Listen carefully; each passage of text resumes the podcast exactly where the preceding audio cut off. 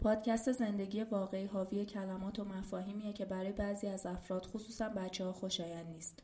لطفا اگر قصد دارید این پادکست رو برای کسی پخش کنید قبل از هر چیز اول خودتون بهش گوش بدید.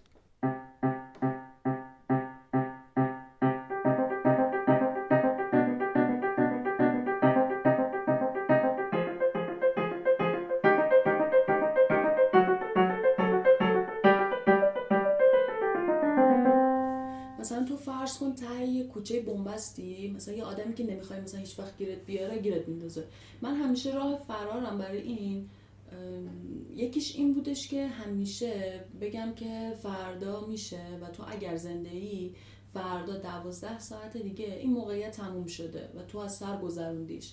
دومیش اینه که خودم رو یه شخصی در نظر بگیرم که من فقط نظارگرشم و این بلاها در سر اون میاد و من فقط سعی می‌کنم که مراقبش باشم. این باعث شده که من خیلی از اتفاقایی که توی اون دوره برام افتاده به نظر بیاد که برای کسی دیگه افتاده و من صرفا شنیدم این زندگی واقعیه. دارید به پادکست زندگی واقعی گوش می‌کنید.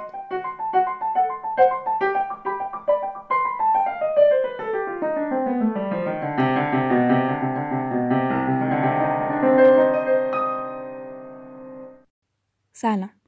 به سومین قسمت از فصل اول پادکست زندگی واقعی با عنوان خانه های مسموم گوش می‌دید. من سپیده علیزاده توی این پادکست میرم سراغ صحبت با آدمایی که یه موضوع خاص همه یا بخشی از زندگیشون رو تحت تاثیر قرار داده. این فصل با آدمایی صحبت کردم که توی خانواده های سرکوبگر، مسموم، آزارگر یا با پیشینه بیماری روانی بزرگ شدن. روایتی که میشنوید واقعیه ولی صدای راوی برای حفظ حریم شخصی و البته به دلایل دیگه با واسطه به گوش شما می‌رسه. این قسمت شیرین جروقی واسطه شنیدن صدای راویه. شیرین توی گوشش هنسفیری گذاشته و همزمان که به صدای راوی گوش میده جمله ها رو عین به عین با وفاداری به لحن ها، مکس ها، توپخ ها و بار احساسیشون تکرار می‌کنه. ببین تو خانواده ما سیستم سیستم سنتیه دیگه خود می‌دونی یکی باید همیشه مواظب اون یکی باشه. یعنی همیشه از اونجایی که مردها همیشه می‌تونن پس خودشون بر بیان. و من دختر آخر خانواده بودم اینجوری بودش که خب پس یکی باید مواظب خواهر کوچیکه باشه دیگه. مراقبت هم اینجوری نیستش که تو مثلا کمکش کنی. مواظبت اینه که تو واچش کنی مدام تماشاش کنی. ببینی که این کی دست از با خطا می‌کنه. مثلا اگر امروز من بیام یه کبریت بردارم تو یه جوری باش برخورد کنی که مثلا انگار بمب ساعتی برداشته که دفعه بعد نخواد بره سراغ چیز دیگه. و کامل شیوه این شکلیه. من و داداشم پنج سال با هم تفاوت سنی داشتیم. یعنی من وارد هر مرحله درسی می شدم یه مرحله من بالاتر بود. من می‌رفتم راهنمایی و می‌رفتم دبیرستان. من دبیرستان بودم دانشگاه خیلی هم فاز اینو داشتش که همیشه اون چیزی که تو قرار از سر بگذرونی و من از سر گذروندم بخاطر همین مثلا من می‌تونم تجربیاتم در اختیار تو بذارم که تو از خیلی از اشتباهاتی که مثلا من کردم تو نکنی. در صورتی که اصلا به نظرم اینطوری باید می بود که اصلا تو من نخوام تو رو توی اون وضعیت قرار بدم که تو بخوای حالا تصمیم بگیری که اصلا چی انجام بدی. یعنی به من میگفتش که تو تا می‌تونی اصلا دانشگاه نری. یعنی تا می‌تونی مثلا مدرسه نزدیک باشه تا می‌تونی پیاده جایی نری. و همیشه خیلی خوب پرزنت شده داداش من توی فامیل ما. چون پسریه که همیشه نمره اول بود مدرسهش نمونه دولتی بود. همه اینو می‌دونستن که خب اوکی تو بابات مثلا تحصیلات زیادی نداره دو داداشت مثلا تحصیلات زیادی ندارن آفرین به تو. هر کی برای بچهش می‌خواست کنکور بده یه دور باید با محمد مثلا جلسه می‌رفت. برای همین خیلی آدمی بود که همیشه می‌کرد که مثلا همه چی دونه. به شدت مثلا دلش می‌خواست که مثلا همه رو کنترل کنه. این شکلی که مثلا اگه زن داداش من با داداش من مشکل داشت مثلا می‌خواستم جدا بشن داداش من تو با سن 20 سال پنج ساعت وقت میذاشت با این حرف می‌زد پنج ساعت وقت می‌زد که مثلا وقت میذاشت که با اون حرف بزنه که مثلا اینا جدا نشن. ببین خودش یه جور قربانیه ها. یعنی این نقش هایی که توی اون سن مثلا نسبت به سنش داده بودن بهش خب ورای یه آدم 20 سال است مثلا ورای حتی 30 سال است. خیلی آدم وسواسیه مکینهیه یه بار که اشتباه بکنی تا ابد تو رو مثلا همون آدمی که اشتباه کردی می‌بینه. خانواده ای که من تو ذهنشون همیشه اون آدمی هم که اشتباه می‌کنه و اشتباه تصمیم می‌گیره قطعا تا ولش کنی فلان خطا ازش سر می‌زنه. مثلا عدم اعتماد به اینکه مثلا اگر هدا رو تو با یه میز پر از مشروب تنها بذاری امکان نداره لبش نزنه. یعنی شاید ده درصدش به خاطر این بودش که مثلا کنجکاوی رفت بشه که ببینم مشروب چجوریه 90 درصدش فقط به خاطر این بودش که من انتقام بگیرم این قضیه. من اون زمانی که مثلا 14 15 سالم بود توی دنیای مجازی بودم و تو اوج بلوغم بودم و تا تعقیب توقی می‌خورد مثلا عاشق می‌شدم. ببین من ساده ترین انسان روی زمین بودم. یعنی به حدی من قلبم پاک بود که مثلا می‌تونم بگم که مثلا من با فرشته هیچ فاصله ای نداشتم. یعنی اگه آدم نبودم قطعا فرشته خدا بودم. من با یه پسری دوست شدم به اسم امیر. این آدم 1500 کیلومتر با من فاصله داشت. یعنی تحت هیچ محاسبه ریاضی تو نمی‌تونی. و خانواده من اینم بگم که مهمترین چیز براشون آبرو بود. یعنی این نبود که مثلا تو ضربه می‌خوری آدم تو این آدم تو رو ول می‌کنه تو ضربه می‌خوری اصلا مهم نبود. مهم این بودش که اگر تو دوست پسر داری یعنی تو دوست پسر داری و ما نمی‌تونیم این قضیه رو جمع کنیم. من یه خواهرم دارم خب عقب افتاده است خب می‌دونی. تا یه عمر می‌خواستم منو صدا بزنن به اسم حدیث منو صدا می‌زدن.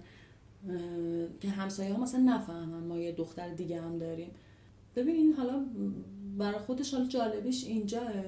یعنی که مثلا داداش من اونجا به فاز همین سیستم مرد سالاری و اینا که داره اینکه مثلا تو به عنوان یه پسر بالغ بحث غیرت خیلی مهمه.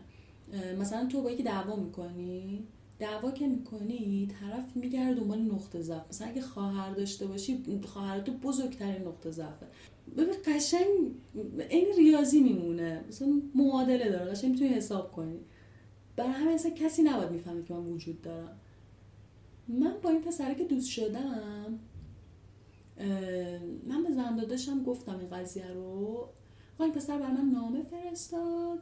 ببین هنوزم که هنوزه من اینطوریم دیفالت هم اینطوریه که به حریم کسی به حریم من تجاوز نمی‌کنه مگر اینکه من بهش اجازه بدم.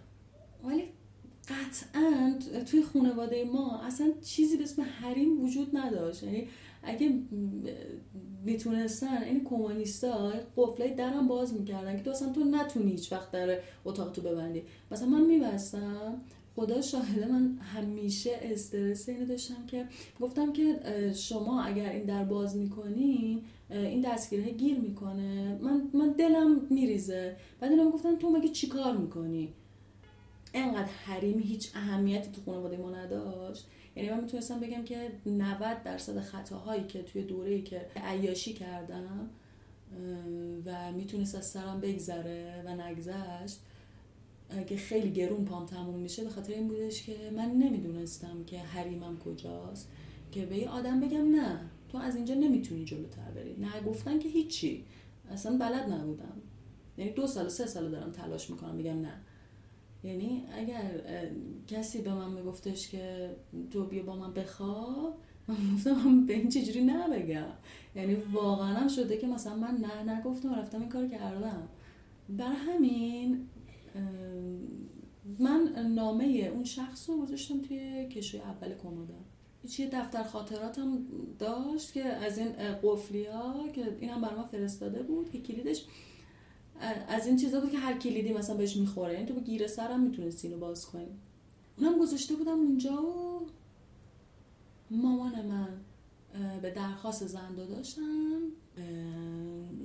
مامان من پیدا کرد.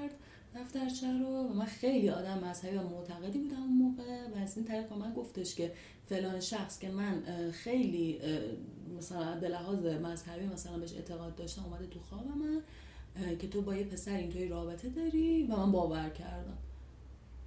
ببین من قشنگ یادمه دوازده ساعت نانستاپ گریه کردم. گریه کردم که یعنی بعد ترس. یعنی مامان من این شکلی بود که من به داداشت میگم. و داداش من این شکلی بود که میگم دیگه همیشه مثلا اگر اینجای عملت بودی یه جوری باید برخورد می‌کرد که انگار تموم شده. چی بهش میگن؟ زنا می‌کردی بچه دارم شدی یعنی مثلا آبری ما تو اون مرحله است. اون شدش که مامان من که خودش چون همیشه فازه مثلا مامان من خودش همیشه قربانی بود نمی‌تونست هیچ وقت نقش ظالم رو بازی کنه. منو برد خونه داداشم که هیچ کس نبود خونه همون داداش بزرگم بعد خالم رو آورد که بخواد به من بتوپه. و خاله من شروع کرد. من یک ساعت و من یک ساعت و نیم شست. بعد تو تمام یک ساعت و نیم از در که اومده بودم تو همون در ورودی نشسته بودم جفت نشسته بودم. دستام قفل بود و دستام باز نمی‌شد. یخ کرده بودم باز نمی‌شد. ببین از ابتدای این قضیه شروع کرد که ما یک طایفه ایم که به شدت آبرو داریم.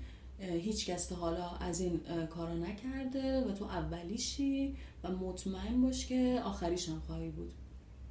ببین خیلی آدم ترسویی بودم و این سگ میترسیدم. یعنی حاضر بودم استرابر تحمل بکنم ولی کار خودم بکنم.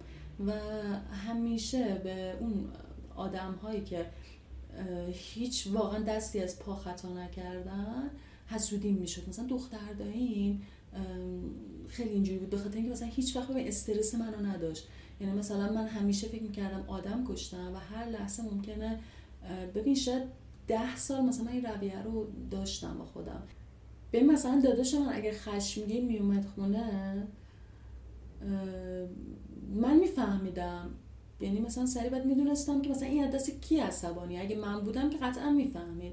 بعد اونم فهمیده بود که من این قضیه رو که من اینطوریم دست پیش می‌گرفت. مثلا شاید هفته یه بار میومد خونه آخر هفته ها یعنی همه هر پنج شنبه ها که از ساعت دوازده شب که مامانم مامانم اینو میخوابیدن این تا ساعت دو منو میترسون با حرفاش. این سیستمش خیلی مثلا سیستم شرلوک بود. که مثلا مو رو از ماست می‌کشید بیرون. اول با یه مثال در مورد یه دختری که مثلا تو زندگیش سری خطاها کرده. مثلا یه دوست پسری داشته این ازدواج کرده مثلا دوست پسر وارد زندگی این شده شوهر طلاقش داده. اینطوری شروع می‌کرد. بعد به منم نمیگفتش که بگو الان چی کار کردی چی کار نکردی. اگه من میترسیدم که آره. اگه یخ می‌کردم که می‌فهمید. اگرم می‌فهمید از فردا مثلا ببین هیستوری گوگل منو چک می‌کرد. گوشیمو که تا یه مدت مدیدی چک می‌کرد که من نفهمیده بودم. و توی تا یه مدت مدیدی من فکر می‌کردم که شیراز که دانشجو هم فکر می‌کردم که مثلا برای من به پا گذاشته. چون به من می‌گفته بهم گفته بود یه بار علنا که من این کار کردم حواست باشه. و خب حالا اون موقع که مثلا دانشگاه قبول شدم اومدم تهران که برم کلاس برای کنکور عملیم که یه شب که منو برد بیرون که دیگه فهمید که دیگه داره میره دانشگاه و دیگه نمی‌تونم هر هفته یه بار بیام بترسونمش و پس باید یه بار بیام یه جوری بترسونمش که مثلا تا یه چند وقت مثلا خیالم راحت باشه. رفتیم بیرون قشنگ گشت بزنیم. من دیدم که هر هر اسمسی که من به دوستان داده بودم قشنگ بر خودش فوروارد کرده بود. شست منو گذاشت کنار. این, این چیزش. این که من می‌دونم که مثلا تو مثلا با فلانی نمی‌دونم مثلا تا چقدر پیش رفته. بعد فاز عذاب وجدان. عذاب وجدان این شکلی که اگه من مثلا پول از بابام می‌گیرم این مشقت های کار بابامه. یعنی میشه سینا رو بر من می‌گفت که مثلا یا داداشام مثلا بابام کمتر کار می‌کرد. که مثلا به من بگه که تو خیلی پول خرج می‌کنی و تو یک آدم بی انصافی هستی که اصلا حالیت نیستش که مثلا بقیه چقدر دارن مثلا تلاش می‌کنن که تو تو آسایش باشی. ببین با عذاب وجدان این آدم نزدیک 15 سال روان من نابود کرد. ببین این حس و این, این حس خیلی حس بدیه که تو همه زندگیت آدمی هستی که حس کنی که اگر تو وجود نداشتی نه تو یه شکل دیگه ای بودی. حتی اگر اصلا وجود نداشتی اصلا کل خانوادت راحت تر زندگی می‌کردن. همیشه به عنوان یه چیزی که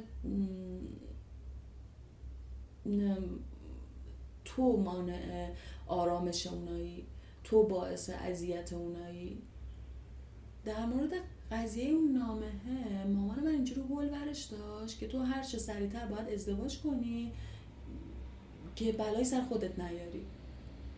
پسر همسایه ما موقع دوست داداشم بود دوست دادش وسطی هم بعد اون عنوان کرد که از ما خوشش میاد پیش مامانم. حالا مامانم خیلی دوستش داشت. و می‌تونم بگم که اون بدترین رابطه ای بود که من تو زندگیم داشتم. و اولین جایی بود که شاید مقابل خودم اومدم بالا و گفتم نه. ببین من از این پسر خیلی بدم میومد. هم از لحاظ ظاهری هم به لحاظ چیز.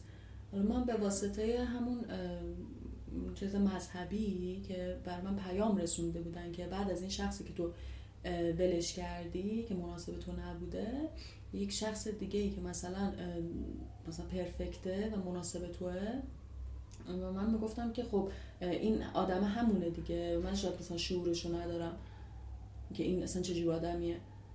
تا اینکه یه شب من بودم مامانم بودیم با هم خونه تنها بودیم. به من گفتش که بیا تو اتاق بغلی بخواب. اتاقی که مثلا پشت حیات خلوته. مثلا کوچه ما این بر کوچه ما رو به حیات خلوته. مال اونا اون بر مامان منم توی اتاقش خوابیده بود. این از پشت بود اومد خونه ما. تا مرز تجاوز من پیش رفت و رفت. و من فرداش نمی‌دونستم مثلا اینو به کی بگم. چون همه اینجوری بودن که چرا اجازه دادی؟ در صورتی که اصلا بحث اجازه دادن و ندادن مطرح نبود. اون می‌تونست منو بگیره و من صدام در نیاد. چون من یاد گرفته بودم که هر کسی با من هر کاری بکنه خب اوکیه دیگه. من یه آدم بدبختی هم که تا می‌تونم باید شکنجش بدم به هر شکلی. ببین من رفتم دانشگاه و برای آدمی که اونقدر اونجوری چپونده بودنش تو خونه که مبادا مثلا بخواد بلای سرش بیاد شب تا روز خودت دست خودت باشه خیلی حرفه. پوشش خودت دست خودت باشه خیلی حرفه. این دانشگاه ما دانشگاه هنر بود. من تنها کسی بودم که با مانتو فاستونی رفتم دانشگاه مانتو اداری رسما خاکستری دو تا مانتو داشتم دو تاش خاکستری بود. من خواستم کوله بخرم و داداشم میگفتش که نه کوله نخر جلفه. کیف رودوشی خریدم. داداش من همیشه یکی از فوبیاش این بود که تو تو دانشگاه چجوری میگردی؟ و اون حالت به پایی که گذاشته بود برای همون قضیه بود. تو اگر لاک می‌زنی کم بود توجه داری. و اینا. برای اینکه برای اینکه مثلا من جای باز لباس جای لباس باز نپوشم و من می‌گفتن که موچه باد خیلی کلفته من نمیپوشیدم من شلوارک نمیپوشیدم روم نمی‌شد. دستا چاقه.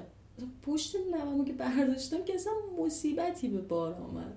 هر جوری به هیچ هیچ جا اینا نمی‌گفتن حالا باشه مثلا ولش کنیم. به راست میگی؟ هیچ وقت این قضیه برام تمام نشد.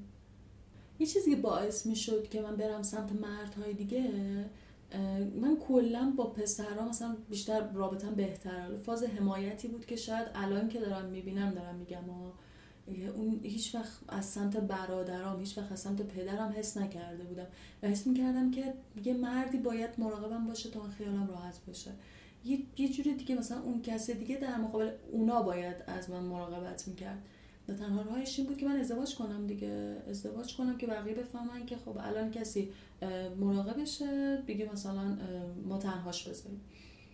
و من تمام هشت سالی که دانشگاه بودم به دنبال یه آدمی بودم که بخوام باهاش ازدواج بکنم که منو از شهر خانوادم راحت بکنم. من تا که می‌تونستم درس بکنم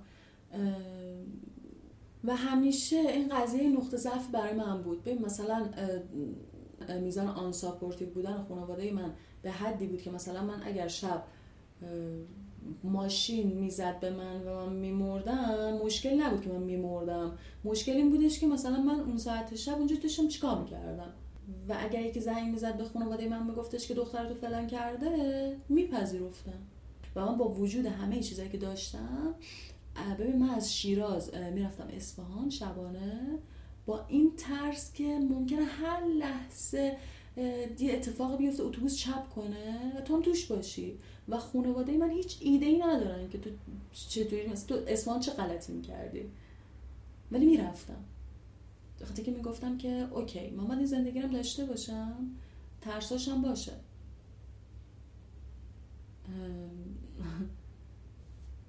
آره. دیشب داشتیم با مجید بازی می‌کردیم بازی اوورکوکت دو نفر آدم هن که باید با همکاری همدیگه یه غذایی درست بکنن که مثلا سریع باید دلیور کنن که بازی پوند ازت کم می‌کنن بعد از یه لبه یخی باید رد بشی که مثلا این یخها شناوره و خیلی احتمالش هستش که تو بیفتی لیز بخوری. ده ثانیه رو از دست میدی. ده ثانیه طول می‌کشه تا ریفیل شی. من مثل خولا یعنی نهایت سرعت رو می‌گرفتم رد می‌شدم. یعنی ده بار که رد می‌شدم شاید مثلا دو بارش افتادم. مجید خیلی آروم و آهسته رد می‌شد. شاید اون مثلا چهار بار میافتاد. بعد اینطوری بود که چطور ممکنه؟ ممکن نیست. ریسکه. من میرم. شاید از ده باری که من می‌رفتم اصفهان آره یک بارش تصادف میگم میمردم. شایدم نه. من به خاطر اون شایدم نه می‌رفتم. من آدمی بودم که می‌گفتم اوکی خوابگاهی الان. خوابگاه تا ساعت هشت شب می‌تونی مثلا بیرون باشی. من مثلا شده که جایی هم نداشته باشم تو خیابان میموندم. چون می‌دونستم اگر تابستون بشه و من بیام خونه من تا سه ماه نمی‌تونم برم بیرون. و به اندازه اون تمام اون سه ماه باید الان بیرون باشم. و این بر من خیلی تعجب آمیز بود که چطور مردم با رقبت برمیگردن خونهشون؟ دوست دارن دوست دارن برن خونه آخر هفته میشه یه تعطیلی میشه. با اینکه مثلا من خونمون با اینکه از خوابگاه تا خونه ما دو ساعت فاصله بود من همیشه آخرین نفر بودم. همه رفته بودن من کل وسایل اتاق باید جمع می‌کردم اتاق تحویل می‌دادم من میموندم. چون خونه یه مفهوم امنی داره دیگه ولی برای من این مفهوم رو نداشت. یعنی برای من هر لحظهش اینطوری بود که ممکن بود رو سر من خراب شه. ولی خط قرمز مثلا می‌تونی بگی که تو می‌تونی بیرون باشی ولی با دوست و دخترت بیرون باشی. چون من خونوادم اگه همون لحظه زنگ می‌زدم و من می‌گفتم که دوست دخترم بیرونم و اونا باور نمی‌کردن و اونا فکر می‌کردن که اولردی من با یه پسری بیرونم فرق نمی‌کرد. ببین من استپ شیراز برام خیلی فرق داشت. اگه میومدم تهران به فنا می‌رفتم من توی شیراز مثلا می‌گفتم که من دو ساعت با خانواده فاصله دارم و فامیلامون اینجان و این خیلی بازدارنده بود.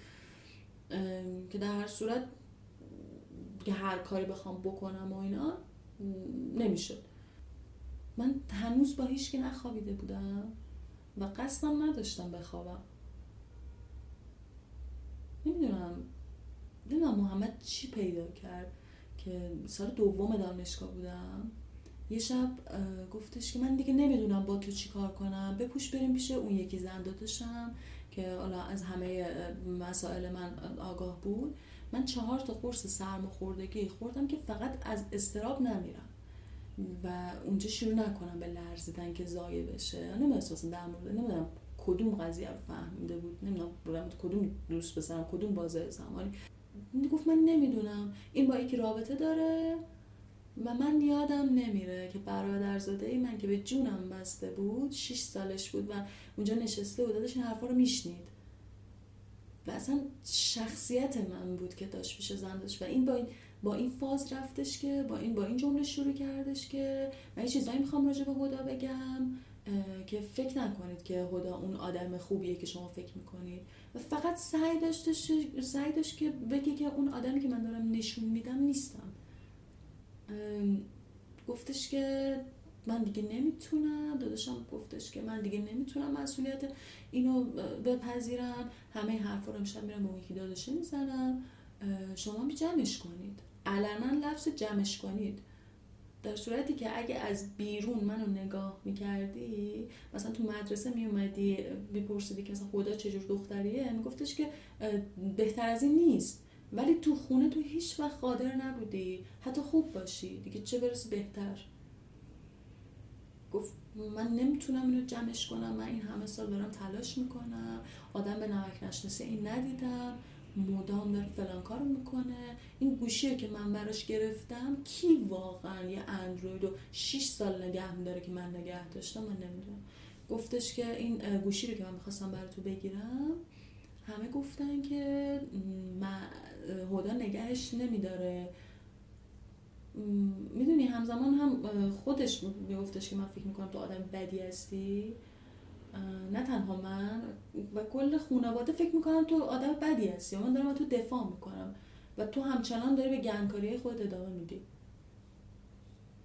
و همیشه عین این کسایی که به قتل می‌رسن یه نوتی از خودشون به جا می‌ذارن که مثلا یکی بخواد بفهمه که کی قاتله بوده. من همیشه همیشه دلم می‌خواست که یه نفر تو زندگی باشه که در جریان اینا باشه که بدونه که چه بلایی که اگر که فردا مثلا یه چیزی شد مثلا اون بدونه.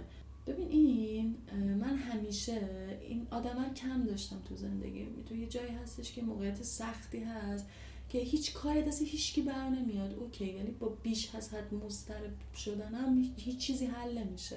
یکی فقط بیاد بگه که من هستم. تو خیالت راحت. یعنی من همیشه دلم می‌خواست که مثلا هر کی وارد رابطه میشدش اون نقشه رو برا من ایفا بکنه. که من گفتم خب OK دیگه تموم شد. آخرین سالهای مجردیته. به هیچ کس نمی‌تونی این چیزا رو بگی یا ازدواج می‌کنه نهایتش خودکشی می‌کنه.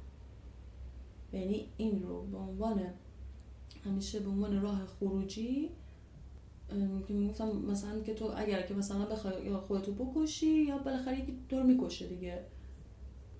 دیگه اصلا محمد هم بیشتر از این نمی‌تونه کاری بکنه. نهایتش این که تو رو می‌کشه. سپیده نمی‌دونم کجا آدم ها بهم ظلم می‌کنن. نمی‌دونم کجا حق دارم ناراحت بشم کجا ناراحتیمو بیان بکنم کجا باید درخواست عذرخواهی داشته باشم. نمی‌دونم حق منه که نم نمی‌دونم کجا حق منه که بیام بیرون خودم از ظلم بکشم بیرون. انگار چیز بود برام. انگار چیز بود برام. عین لاشه گوشتی بودم. که می‌گفتم که وقتی قرار نیستش که برای خودم کاری از دستم بر بیاد خب بذار هر کی بیاد هر چقدر می‌خواد بیاد برداره دیگه. اون برای من فرق نمی‌کنه. و دانشگاه تموم شده بود. منم پژوهش پژوهش محور بودم. اینجوری بود که دانشگاه یک سال و نیم بود یعنی سه ترم بود ارشدم من به خانواده گفتم که چهار ترم. تابستونی بودش که من با مجید آشنا شدم. مجید اولین کسی بودش که من با این قصد نرفتم تو رابطه که مثلا بخواد به ازدواج و این چیزا برسه. یعنی به عنوان آخرین رابطه ای که اگر قرار بود که مثلا بر من کاری بکنه یعنی به عنوان آخرین رابطه بود.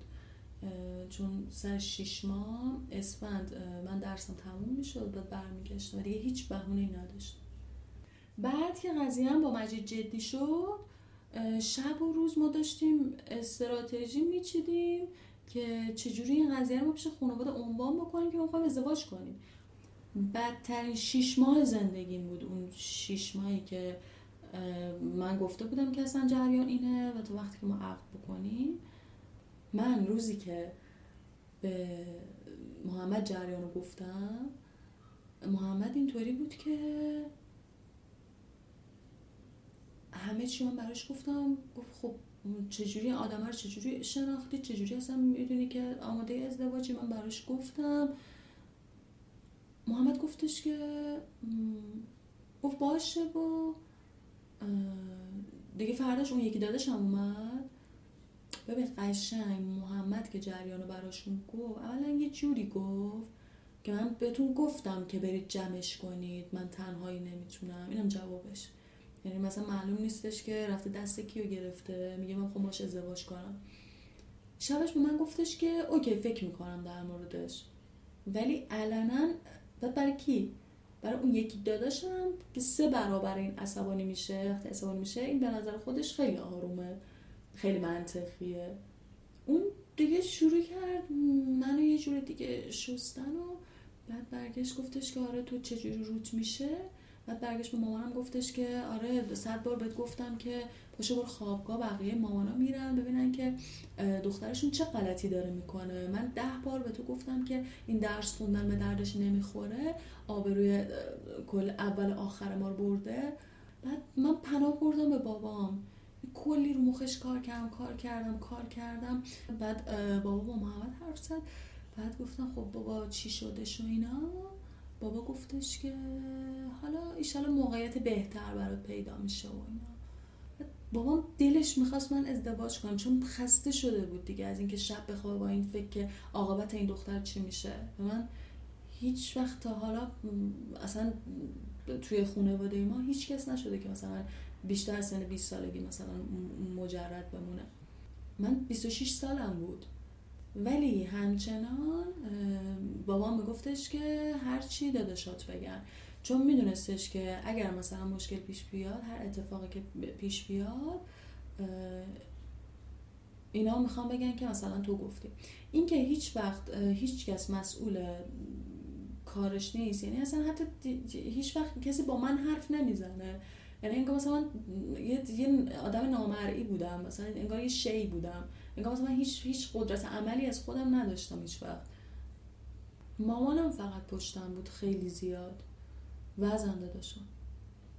ببین اینطوری بود که اونها هی انکار می‌کردن. و می‌دیدن که من کوتاه نمیام و کل عید ما هر شب به جنگ و دعوا گذشت و شب آخرش مثلا محمد برگشت به من گفتش که تو معلوم نیستش که اینو از کدوم گندکاریات بلند کردی؟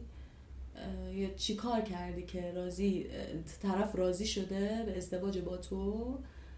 که بخوان ازدواج کنی؟ من یادمه که فقط براش استکان چای رو پرت کردم. و تمام این پروسه با یه استرس خاصی تموم شد که تا روزی که ببین من شیش ماه بعد از که عقد کردیم محمد با ما حرف نمی‌زد. قهر بودیم. هنوزم که هنوزه به خودم اعتراف نکرده. که تو تصمیم درستی گرفتی. اون کاری که کردم فهمیدم که دیگه تمام شد. ثابت کردم که مخصوصا به محمد ثابت کردم که منم که باید خودم تصمیم بگیرم تو نیستی. چون همیشه اینطوری بود که اگر از فلان چیز جون سالم به در بردی من بودم. و دیگه دنبال اثبات خودم یا اثبات محمد نبودم. من اونجایی که پذیرفتم که بعد از شیش ماه تموم میشه و من برمیگردم به اون عاقبتم که من ازدواج می‌کنم یا نهایتا بچه دار میشم که همه زندگیم نهایتا میشه بچم یا نهایت که خودم رو می‌کشم دیگه تموم شد دیگه من نمی‌دونستم که قرار ازدواج کنم. ولی اون چیزی که من فهمیدم در نهایت همون بازه شیش ماهه بود. که فهمیدم که باید همه تلاشتو بکنی که فقط از اینجا بیای بیرون و فقط می‌دونستم که این چیزیه که من می‌خوام.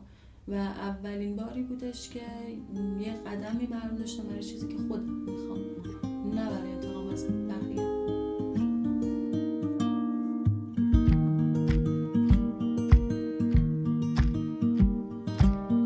They say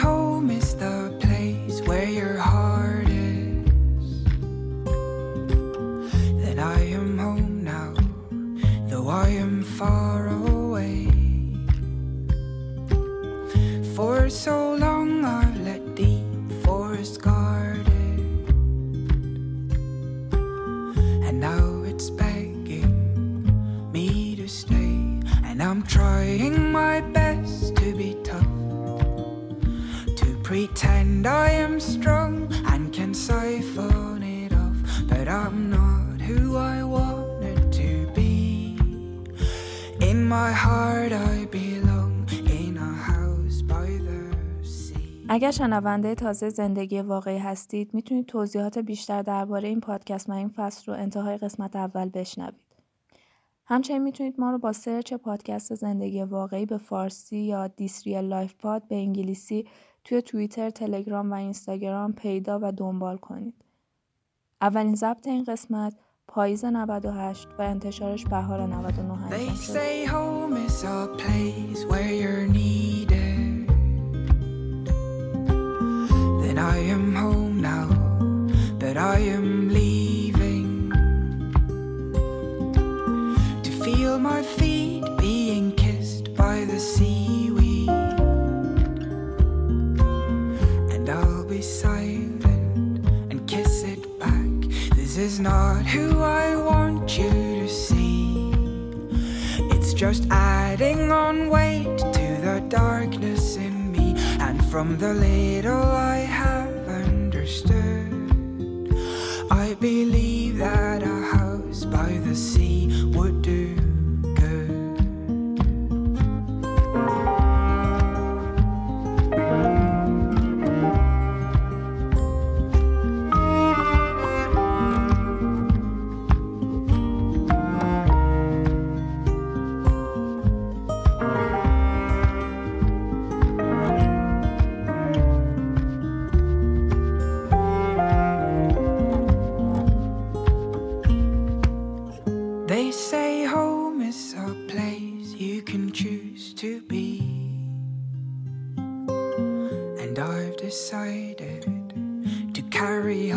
inside me. So it's not really as if I am leaving. It's more like something pulling me. Cause behind everything that I do, I just want to forget, want to carry this through. Fill my lungs with a sweet summer air. In my heart, in my mind, I am already there. Yeah, behind everything that I do, I just want to come home and lay down beside you. And then I'll be who I want